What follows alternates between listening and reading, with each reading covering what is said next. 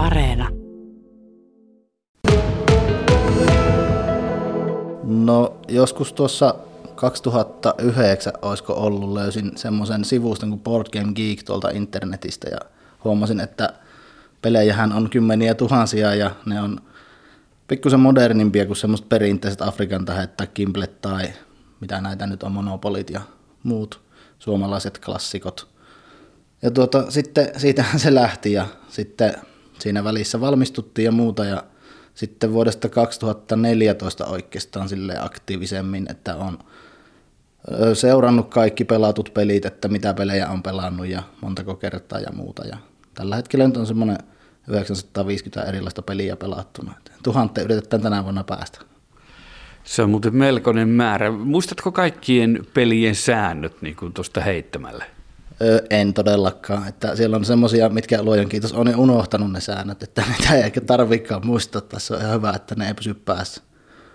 Sitten sinä teet tämmöistä podcastia lautapeleistä ja kahdella kielellä. Joo, suomeksi ja englanniksi ja podcastia tosiaan ja sitten siihen liittyvät toki muutkin sosiaaliset mediat. Ja sen lisäksi olet ollut mukana järjestämässä näitä erilaisia lautapelitapahtumia Joensuussa. Joo, tota, eli tämä mikä on Jokikon, en tiedä oletteko kuullut siitä, niin se on vuosittain järjestettävä lautapelitapahtuma tuossa Itä-Suomen yliopistolla. Se on nyt viime vuosina ollut Aurora-rakennuksessa. Se alun perin oli Edukalle ja se aloitti nimellä Simakon vuonna 2015 ja nyt se on siitä asti ollut vuosittain. Viime keväänä se piti järjestää, mutta tietystä syystä, eli koronan takiahan se peruutti ja tänä syksynä olisi ollut tarkoitus olla myös, mutta sitä nyt ei järjestetä.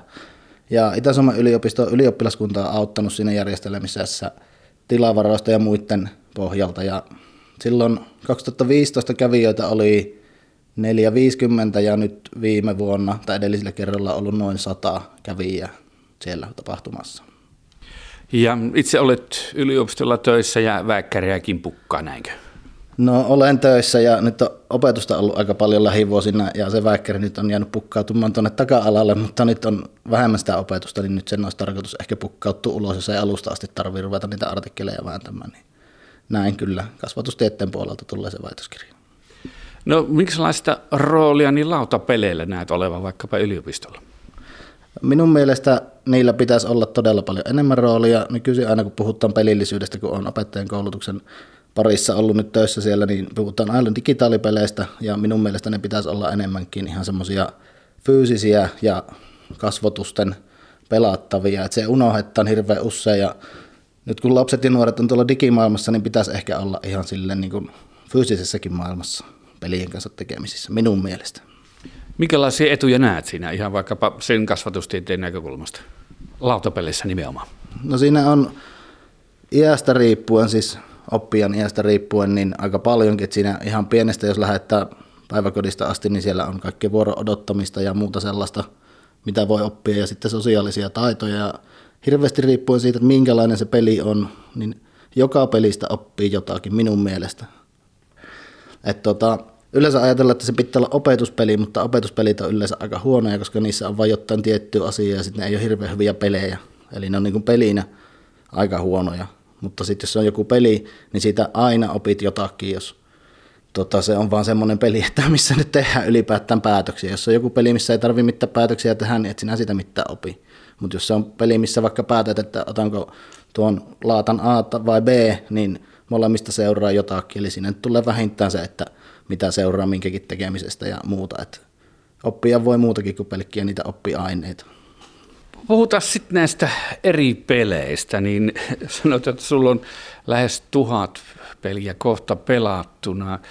Sitten olit jotain ranking-listaa tehnyt omasta mielestä hyvistä peleistä. Miten tämä meni? Joo, siis se on tapana tuolla lautapelimediassa, että tehdään top jotakin, top 40, 20, 50 tai 100 parasta peliä ja me tuossa kesäaikana tein ja alkusyksystä nauhoitin ja laitoin tuonne podcastin top 90 parhaat pelit 90 sen takia, että oli sillä hetkellä pelattuna 900, milloin tein sen lista, eli se on 10 prosenttia, eli sopiva katsaus. Ja nämä on aika suosittuja niin kuin harrastajien keskuudessa seurata näitä listoja. Ja se nyt on siellä 12 osassa ja seitsemän tuntia on kuunneltava, se parempaa tekemistä tälleen koronapäivinä tai viikonloppuna, niin sen saa kuunnella. Mutta se on tosiaan englanniksi nyt tällä kertaa, että Edellinen lista on kahden vuoden takkaa ja se on sitten suomeksi ja siinä on top 81, koska se oli silloin 10 prosenttia.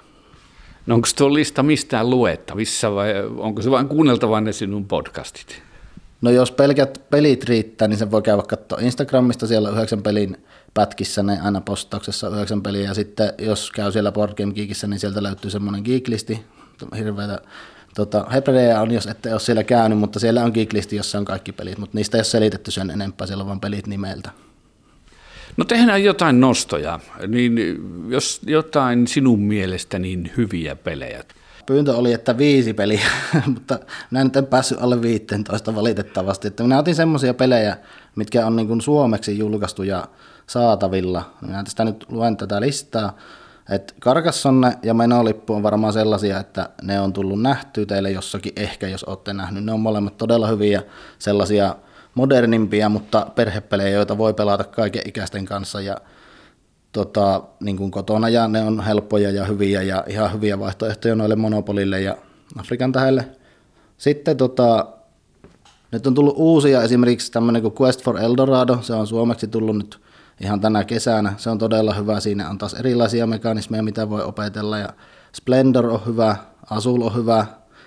Ähm, sitten semmoisia muita, mitä tässä nyt on viime vuonna palkittujakin tuolla maailmalla ja Suomessa, niin Kingdomino on hyvä ja sitten tota, joku yhteistyöpeli olisi hyvä, koska pelejä on myös sellaisia, joissa ollaan kaikki samalla puolella, ei olla vastakkain, niin ö, salaisuuksien saari on just tota, saanut uuden printin, eli sitä on saatavilla. Se on semmoinen tosi helposti lähestyttävä, kaiken ikäisten kanssa pelattava taas.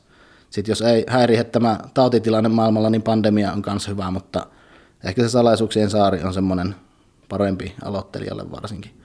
Jos tykkää pakohuoneesta, niin semmoisia pelejä kuin Exit, niin niitä on nyt suomennettu vuoden ajan, niin niitä voi myös kokeilla, jos siltä tuntuu. Että ne on semmoisia pieniä laatikoita ja niitä sitten pelaattaa ja tuhottaa sieltä ne komponentit sisältä ja se on sitten kerrasta ohi se peli, mutta ne on aika hyviä ne varsinkin ne ensimmäiset.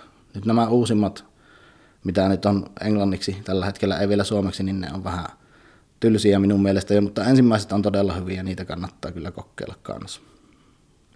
Sitten jos tykkää semmoisista niin partypeleistä, eli pelaattaa isolla porukalla ja ei tarvitse edes laskea välttämättä pisteitä, niin huhupuheita on todella hyvä siihen.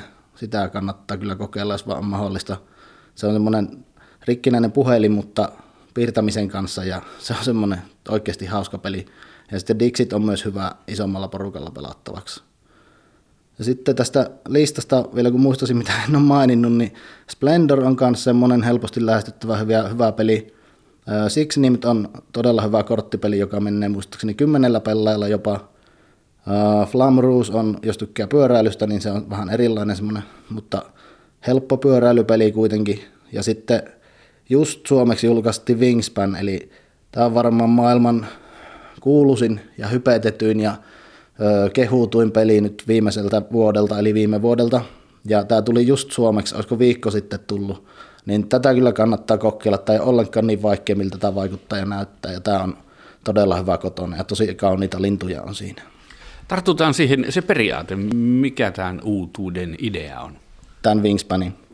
Eli tässä käytännössä on lintuja, ja ne linnut on kortteja, ja sitten niitä lintuja pitää saada sijoitettua omalle tota, semmoiselle pelilaavalle, jossa on kolme eri elialuetta, eli siellä on järvi, metsä ja pelto, ja sitten riippuen linnusta, niin se menee missä se asuu, ja sitten siinä pitää kerätä ruokaa niille linnuille, ja niillä ruuilla sitten ne linnut tulee sinne elialueelle, ja sitten katsotaan, että kuka saa pelin lopussa eniten pisteitä. Et nykyisin tosi monessa pelissä on sille, että kerätään pisteitä, että ne ei ole semmoisia, että vaikka Afrikan tässä kuka löytää Afrikan tähän, niin sitten kotia ja voittaa, tai jossain Kimblessä, että kuka ensimmäisenä kotona niin voittaa, että niitä kilpa-ajopelejä niin sanotusti on vähän vähemmän nykyisin, vaan lähes kaikki pelit on sellaisia, että niissä on jotain pistelaskumekanismeja, ja se toimii kyllä tosi hyvin lautapeleissä lähes poikkeuksetta.